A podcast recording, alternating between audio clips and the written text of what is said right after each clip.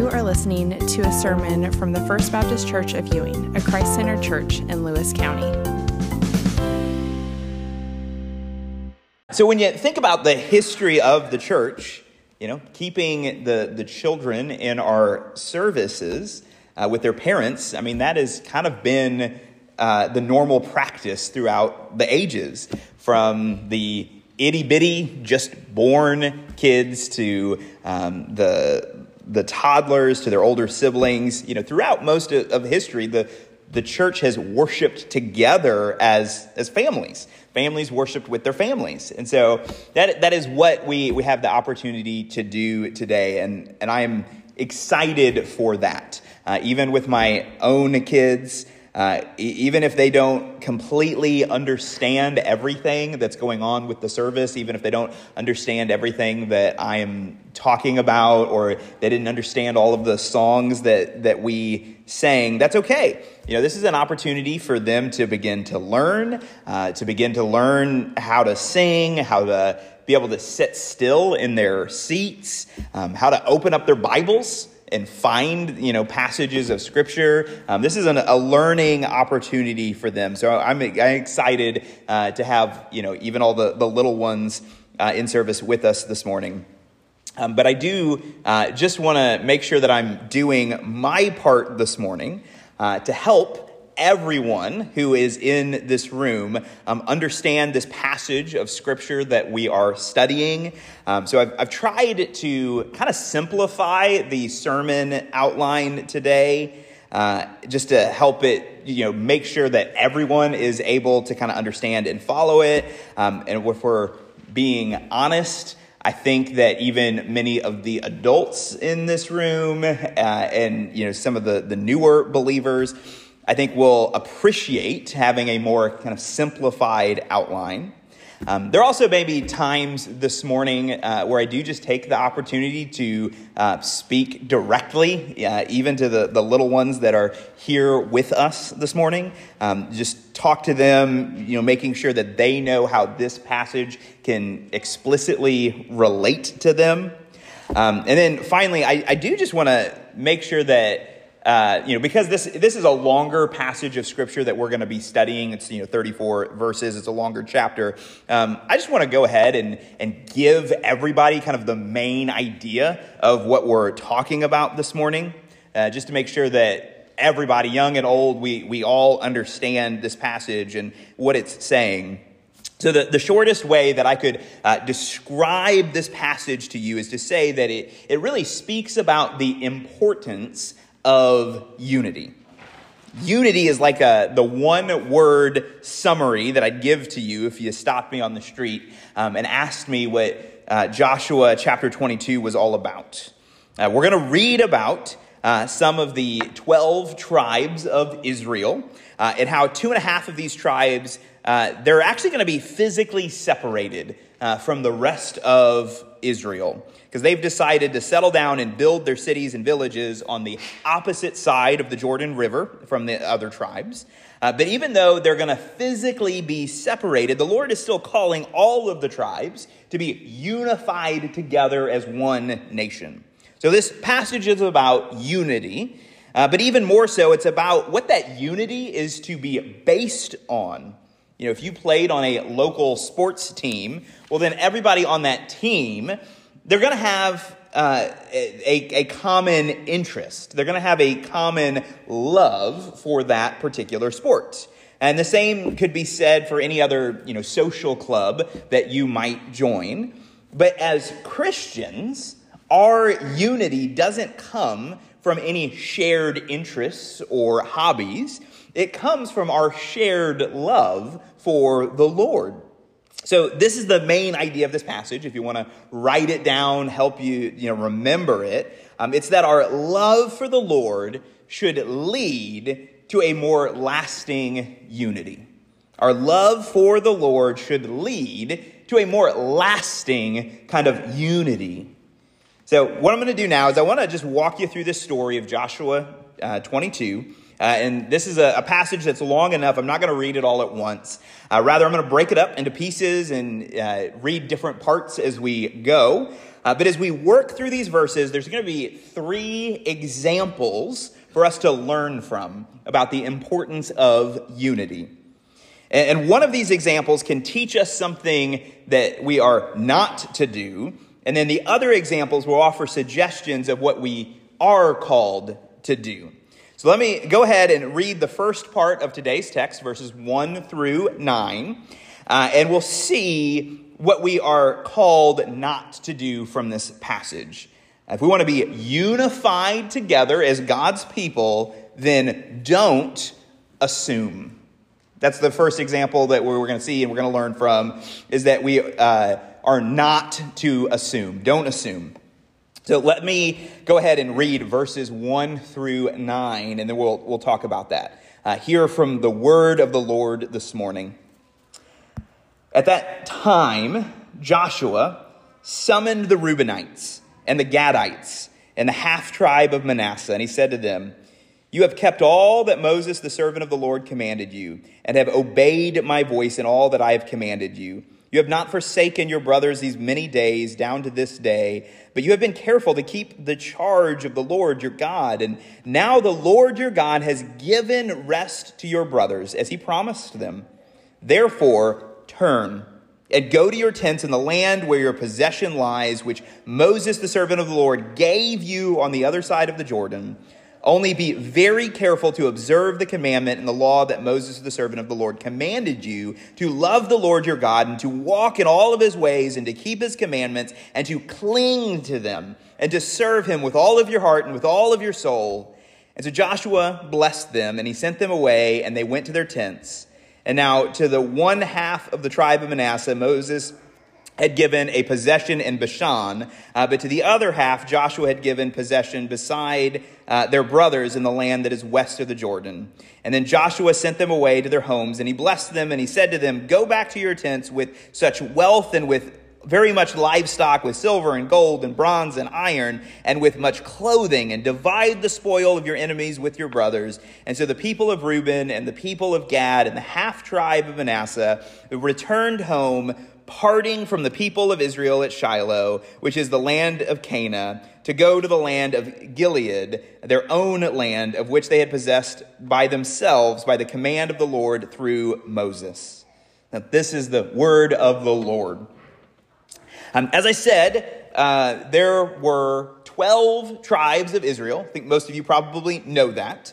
Um, but when those 12 tribes, when they first came to the land of Canaan, uh, which is the land that God had promised to give them, uh, two and a half tribes uh, of, of Israel, uh, they actually wanted to settle down in the land that was east of Canaan, on the eastern banks of the Jordan River, rather than living with the rest of the tribes in, in the promised land itself.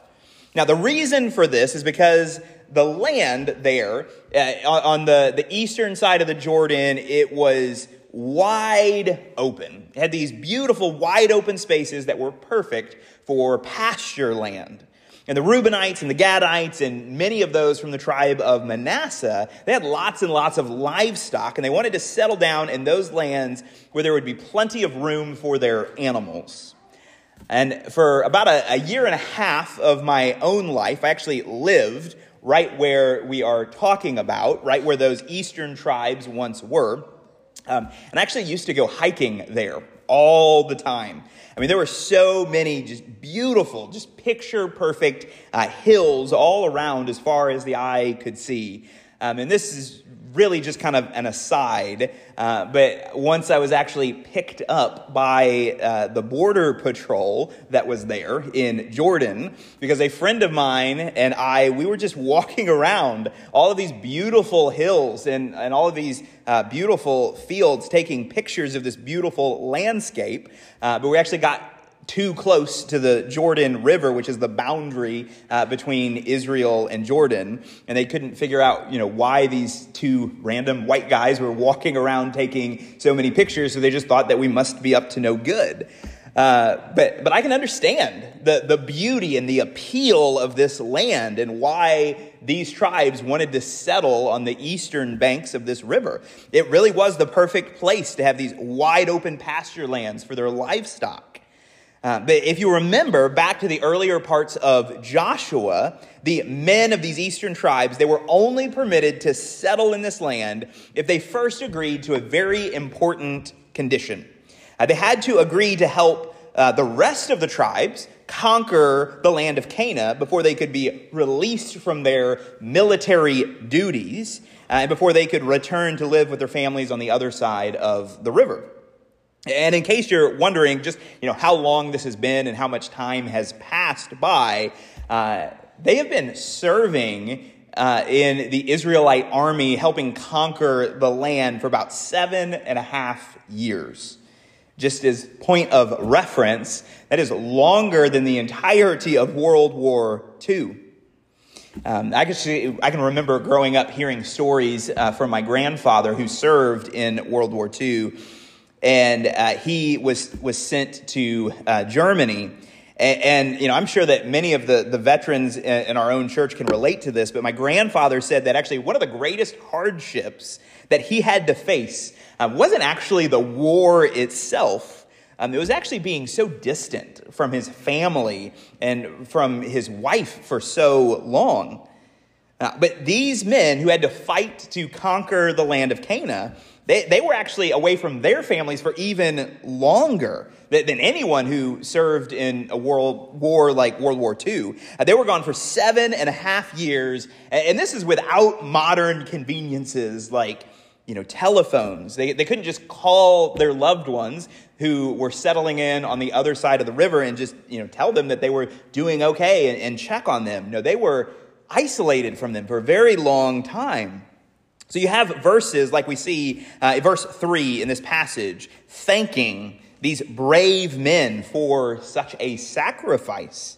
Because throughout the entire war, they did not forsake their brothers these many days, down to this day, but instead they have been careful to keep the charge of the Lord their God. So, so in the first part of this chapter, Joshua uh, commends these eastern tribes for having been so faithful but then he also urges them to continue to be faithful to the Lord even after they return home. So let me read to you what happens next, starting in verse 10. Uh, where, and I'll, I'll go to verse 12.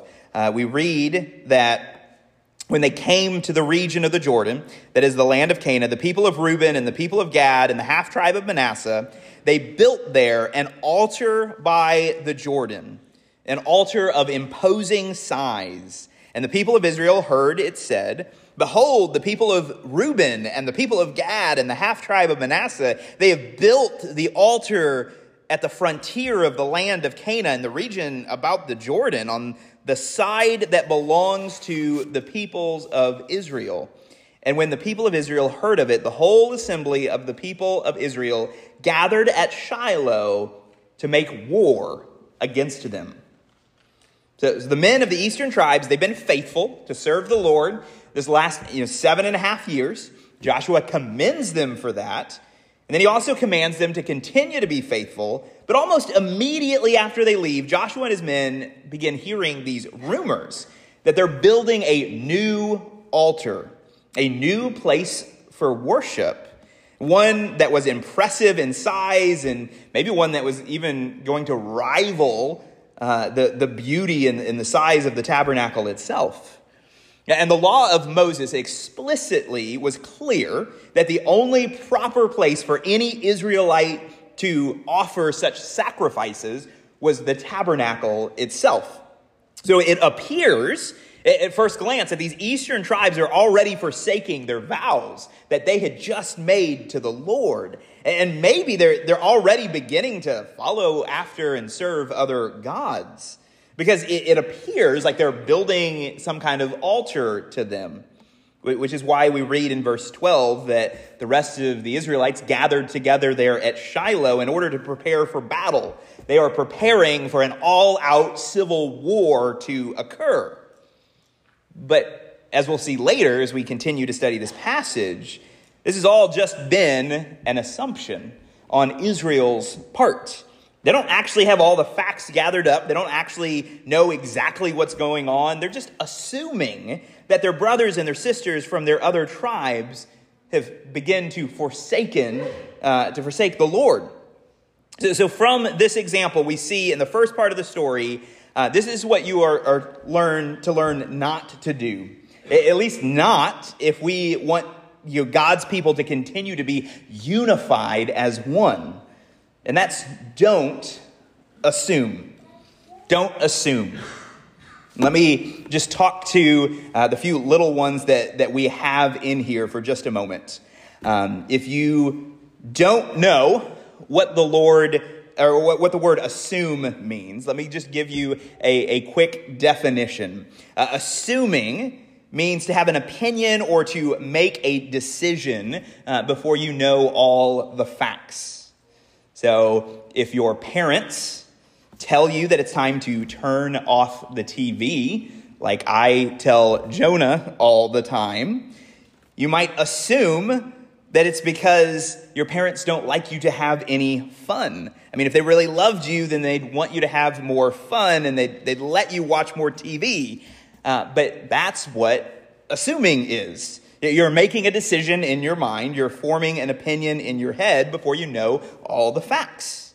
You know, maybe they asked you to turn off the TV, not because they don't love you or because they don't want you to have any fun, but because they actually really, really love you. And they want you to be healthy and to get fresh air uh, or to, to go to bed on time or because they want you to, to go outside and, and play. So that's for the kids, but let me also speak to the, the adults in the room for just a moment. How often do we ourselves make assumptions? And how many church fights or church splits could we avoid if we simply stopped making those kinds of assumptions about one another?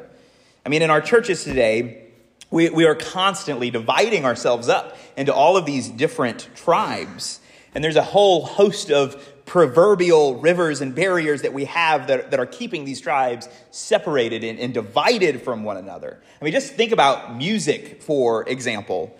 Uh, for some, uh, if a hymn wasn't written before the 20th century, then we shouldn't want to sing it in our church. Uh, but for others, unless it's still in that top 10 uh, worship you know chart on a christian radio station unless it's still being played well then it's already too old to sing. You know there, there are all sorts of churches that are still out there that, that if you see a guy that walks into the sanctuary and he doesn't have a jacket and a tie on well then people in those churches might just assume well he can't possibly love or respect the Lord as he should. Uh, or, or else, you know, he would be dressed more appropriately. But then you also have other churches where if you walked into their sanctuary with a suit on, people would look at you like you just grew a third eye. Uh, in, in so many of our churches, we, we self divide ourselves by age or personal styles or preferences, uh, even by race. I mean, statistics still show that the most segregated time of the week in the United States is still on Sunday mornings. So, so we have all of these different tribes that we, that we have, and we faced all the, these dangerous temptations to make assumptions about those who come from a different tribe than our own. But, but how much fighting could simply just be avoided altogether if we would just stop making these kinds of assumptions and if we would simply do what we see next in this story? So let me go back to these verses and we begin reading in verse 13. Uh, and I'll go ahead and read to verse 20. It says this uh, Then the people of Israel, they sent to the people of Reuben and the people of Gad and the half tribe of Manasseh and the land of Gilead. They sent Phinehas, the son of Eleazar the priest, and with him ten chiefs, one from each of the tribal families of Israel, and one uh, of them, the head of the family among the clans of Israel. And they came to the people of Reuben, the people of Gad, and the half tribe of Manasseh in the land of Gilead. And they said to them, Thus says the whole congregation of the Lord, what is this breach of faith that you have committed against the God of Israel and turning away this day from following the Lord by building yourself an altar this day in rebellion against the Lord? Uh, have we not had enough sin uh, at, at Peor from which even yet we have not cleansed ourselves, for which there came a plague upon the congregation of the Lord, that you too must turn away this day from following the Lord?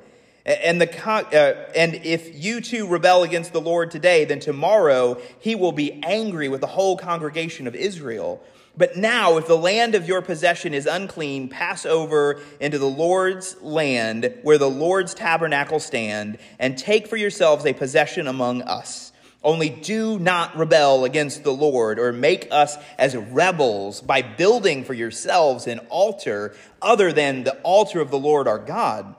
Did not Achan, the son of Zerah, break faith in this matter of the devoted things, and wrath fell upon all the congregation of Israel? And did he not perish alone for his iniquity? So, as you, you hear this, um, what, what we see is that initially the people of the western tribes, uh, they had gathered together in a place called Shiloh, and they gathered together in order to make war against the eastern tribes because they uh, had heard all of these rumors that they were building an altar and that you know they were going to begin following other gods and worshiping other gods at this altar. Uh, but then notice from those verses that I just read, that's not actually what they end up doing. They don't actually send their army out to the eastern tribes. Instead, instead of sending their military, they instead send a delegation of messengers. They send out representatives from each of the tribes and, and they go to inquire and ask some questions about what their brothers in the east have done. And here's the second example that we can learn from in this story uh, don't assume, but do ask questions. Don't assume, but do ask questions. You know, life can be difficult enough and filled with enough temptation as it is. So it's important to be willing to ask one another hard and uh, difficult questions from time to time. Uh, life was not going to be easy uh, for these tribes uh, out in the east. Originally, all of the tribes were supposed to live together on the western banks of the Jordan in the land of Canaan, uh, which meant that they would all be near one another to offer support, uh, both military support and spiritual support as well. Uh, but eventually, two and a half of the tribes, they were given special permission to live out east. And this meant that they were actually going to be living further from their fellow uh, Israelites. Uh, there would be a large river to act as a barrier between them. Um, it was going to take a lot more effort for these tribes to travel a, a greater distance to the tabernacle or later to the temple, uh, to offer all of their sacrifices and to go to these annual festivals. Um, and instead of being surrounded by these other Israelite tribes, the, the eastern tribes, they're actually going to be surrounded by foreign uh, enemy nations. So there's already going to be a lot of spiritual difficulties that these tribes are going to face. And there's going to be a very real temptation for them to forsake the God that the rest of the Israelites worshiped and to instead bow down and worship the, the gods of Israel's enemies. And this meant that it was all the more important for their fellow tribes to, to have the courage to keep an eye on them, to watch out for them, and to ask these kinds of difficult questions from time to time, like you see in this passage. So let me just take a moment again uh, to speak to some of the kids that we have here with us. Um, when I was a kid, I, mean, I always hated uh, when my parents uh, ask me questions. I'm sure even the adults in this room can relate to that when you uh, were kids. Man, I didn't like being asked questions about what I was up to, uh, about where I was going. I didn't like to, to have to constantly tell them uh, which friend's you know, house that I was hanging out at. I didn't like it when they asked me questions about, you know, what internet sites I'd been visiting or what movies that I was watching. Uh, but the older I become, the more I realize that those questions, they're actually a sign of a parent's love. That my parents loved me because they asked me those kinds of questions, because they knew what a dangerous world that I was growing up in. And they knew that they needed to ask me those kinds of hard questions for my own benefit. It was for my protection. So, so even if those questions can feel annoying or frustrating from time to time, uh, if you're a kid that you still lives in your parents' household, uh, know that these questions are asked out of love uh, because parents care.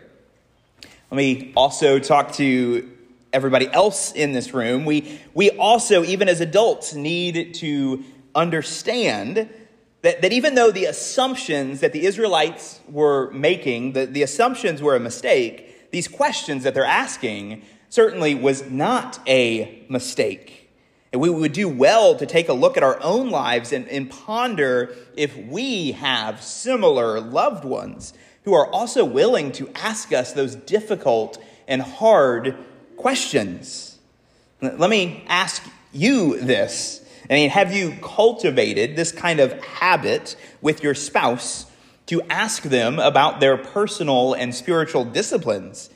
I mean, and do, do they also ask you those questions in return?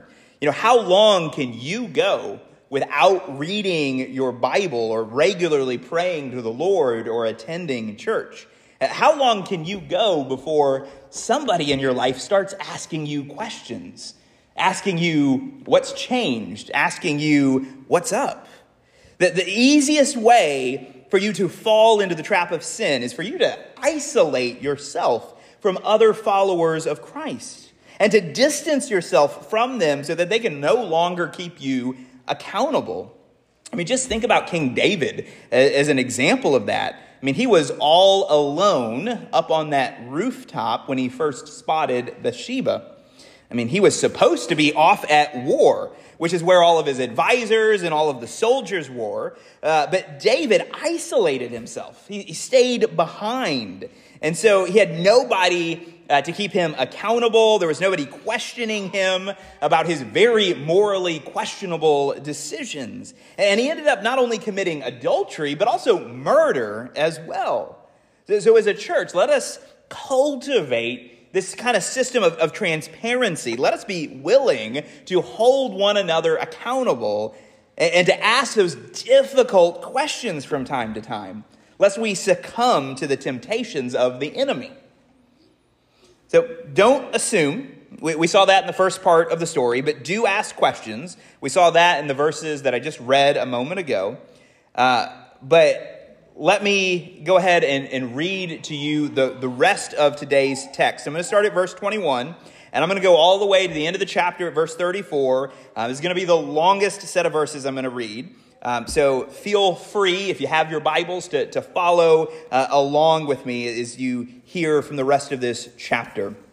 Starting there in verse 21. It says that the people of Reuben, the people of Gad, and the half tribe of Manasseh, they said in answer to the heads of the families of Israel, the mighty one, God the Lord, the mighty one, God the Lord, he knows. And let Israel itself know if it was in rebellion or in breach of faith against the Lord, then do not spare us today for building an altar to turn away from following the Lord. Or, or, if we did so to offer burnt offerings or grain offerings or peace offerings on it, then may the Lord himself take vengeance. But no, but, but we did it from fear that in time to come your children may say to our children, what have you to do with the Lord, the God of Israel? For the Lord has made a boundary, uh, made Jordan a boundary between us and you, uh, you, the people of Reuben, and the people of Gad. You have no portion in the Lord. So your children might make our children to cease to worship the Lord. Therefore, we said, Let us build an altar, not to burn, for burnt offering, nor for sacrifice, but to be a witness between us and you and between our generation after us that we uh, do perform the service of the Lord in his presence with our burnt offerings and sacrifices and peace offerings. So your children will not say to our children in the time to come, You have no portion in the Lord. And we thought that if this should be said to us or to our descendants in the time to come, we should say, Behold, the copy of the altar of the Lord, which our fathers made, not for burnt offerings, not for sacrifice, but to be a witness between us and you. Far be it from us that we should rebel against the Lord and turn away this day from following the Lord uh, by building an altar for burnt offering, a grain offering, and sacrifice, other than the altar of the Lord our God, which stands before his tabernacle. And when Phinehas, the priest, and the chiefs of the congregations, and the head of the family of Israel who were with them, they heard the words of the people of Reuben, and the people of Gad, and the people of Manasseh spoke, it was good in their eyes. And Phinehas, the son of Eleazar the priest, and the people of Reuben, and the people of Gad, and the people of Manasseh, they said, Today we know that the Lord is in our midst, because you have not committed this breach of faith against the Lord. Yet now you have delivered the people of Israel from the hand of the Lord. And then Phinehas, the son of Eleazar, the priest, and the chiefs returned to the people of Reuben and the people of Gad and the land of Gilead to the land of Canaan to the people of Israel, and they brought back word to them. And the report was good in the eyes of the people of Israel, and the people of Israel blessed God. And they spoke no more of making war against them to destroy the land where the people of Reuben and the people of Gad were settled. And the people of Reuben and the people of Gad, they called the altar witness. For they said, It is a witness between us uh, that the Lord is God. So, so, what's going on in these final verses? The Israelites, they had been preparing to make war. Uh, they went uh, you know, they went about making all of these unfounded assumptions. Uh, and then they, they went from that to taking the time to actually ask some appropriate questions. And, and only now will they act. That's what we learn from this final part of the passage. Uh, don't assume, but do ask, and only then should you act. Don't assume, but do ask, and then act. So, so, let's see how both the, the eastern tribes and the western tribes, how they both act and respond to this whole situation. Uh, let's start with the eastern tribes. How do they respond when, when they asked why they built this altar? Well, first they respond by acknowledging the Lord in verse 22.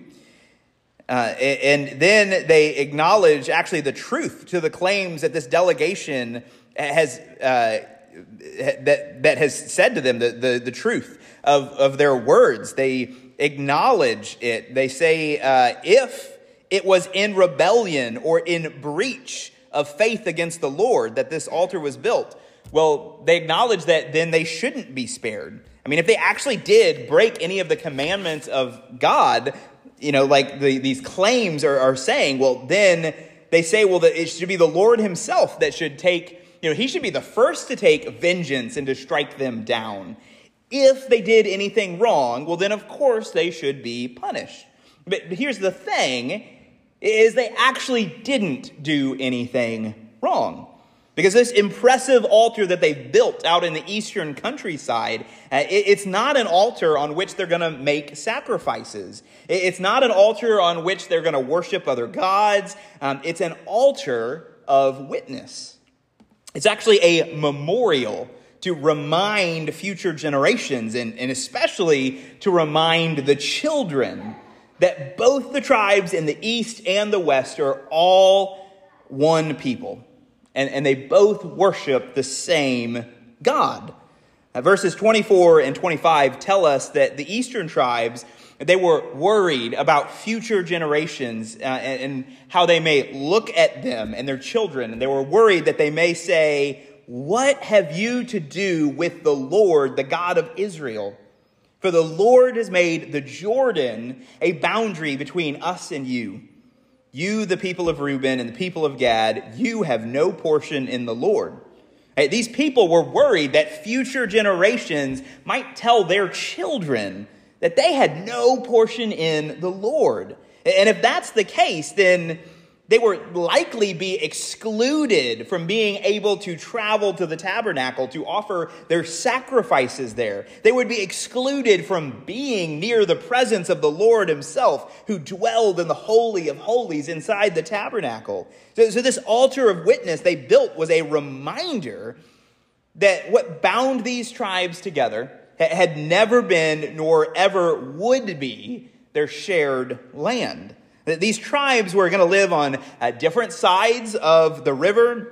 In, in, this period of history when uh, bridges were few and far between, uh, this meant that these tribes were going to live somewhat isolated from one another. Uh, so, what bound them together was not a common set of land, but was rather a common faith, a common salvation, because both the East tribes and, and the Western tribes both had been saved out of the same slavery and bondage in Egypt. And this is what binds brothers and sisters in Christ together today.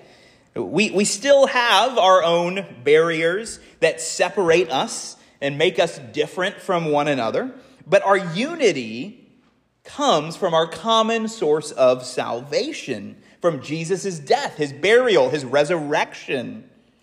So let me just talk to the kids one more time this morning. Um, right now, we have, we have kids sitting with us here in, in service, and I'm really glad uh, that they're all here with us. Um, but I just want to make it clear that just because you come to church doesn't make you a Christian. All Christians should certainly go to church. That's very important, but simply coming here doesn't make anyone a follower of Jesus. I try to let my kids know that from time to time. What, what makes everyone in this room part of God's family isn't that we all get dressed up to drive to the same place every Sunday morning. Uh, what unites us, what makes all of us a spiritual family, is the same belief that we all have in Jesus. And if you haven't, and I'm speaking to anybody in this room now, if you haven't done this already, I would invite you to become a follower of Jesus. Which means that you first have to understand who he was. You have to understand that Jesus was and is God, and, and God became a human being named Jesus, and Jesus lived a perfect life on earth without sin, which is something that nobody else has ever been able to do. And then he went and he died on the cross in order to take away your sin and my sin. Because all of us were sinners, uh, because all of us have done so many bad things in our lives. Uh, you know, we were the ones that were supposed to be punished. But Jesus chose to take our punishment for us so that we wouldn't have to. So, so if you would believe in Jesus, and if you would ask him to forgive you for all of your sin, all of the, the bad things in your life, and you would agree to become a disciple or a follower of Jesus, then that's what it takes to become a Christian and to join this spiritual family. And if you have, if anybody has any questions about that or what that means, I would be more than happy to talk to you about that. Um, but we we see from this story, hearing about the, the eastern tribes, what, what made them united together uh, was not a common set of land, but was their common salvation. And that's what unites all of us together today, um, is our common salvation in Christ.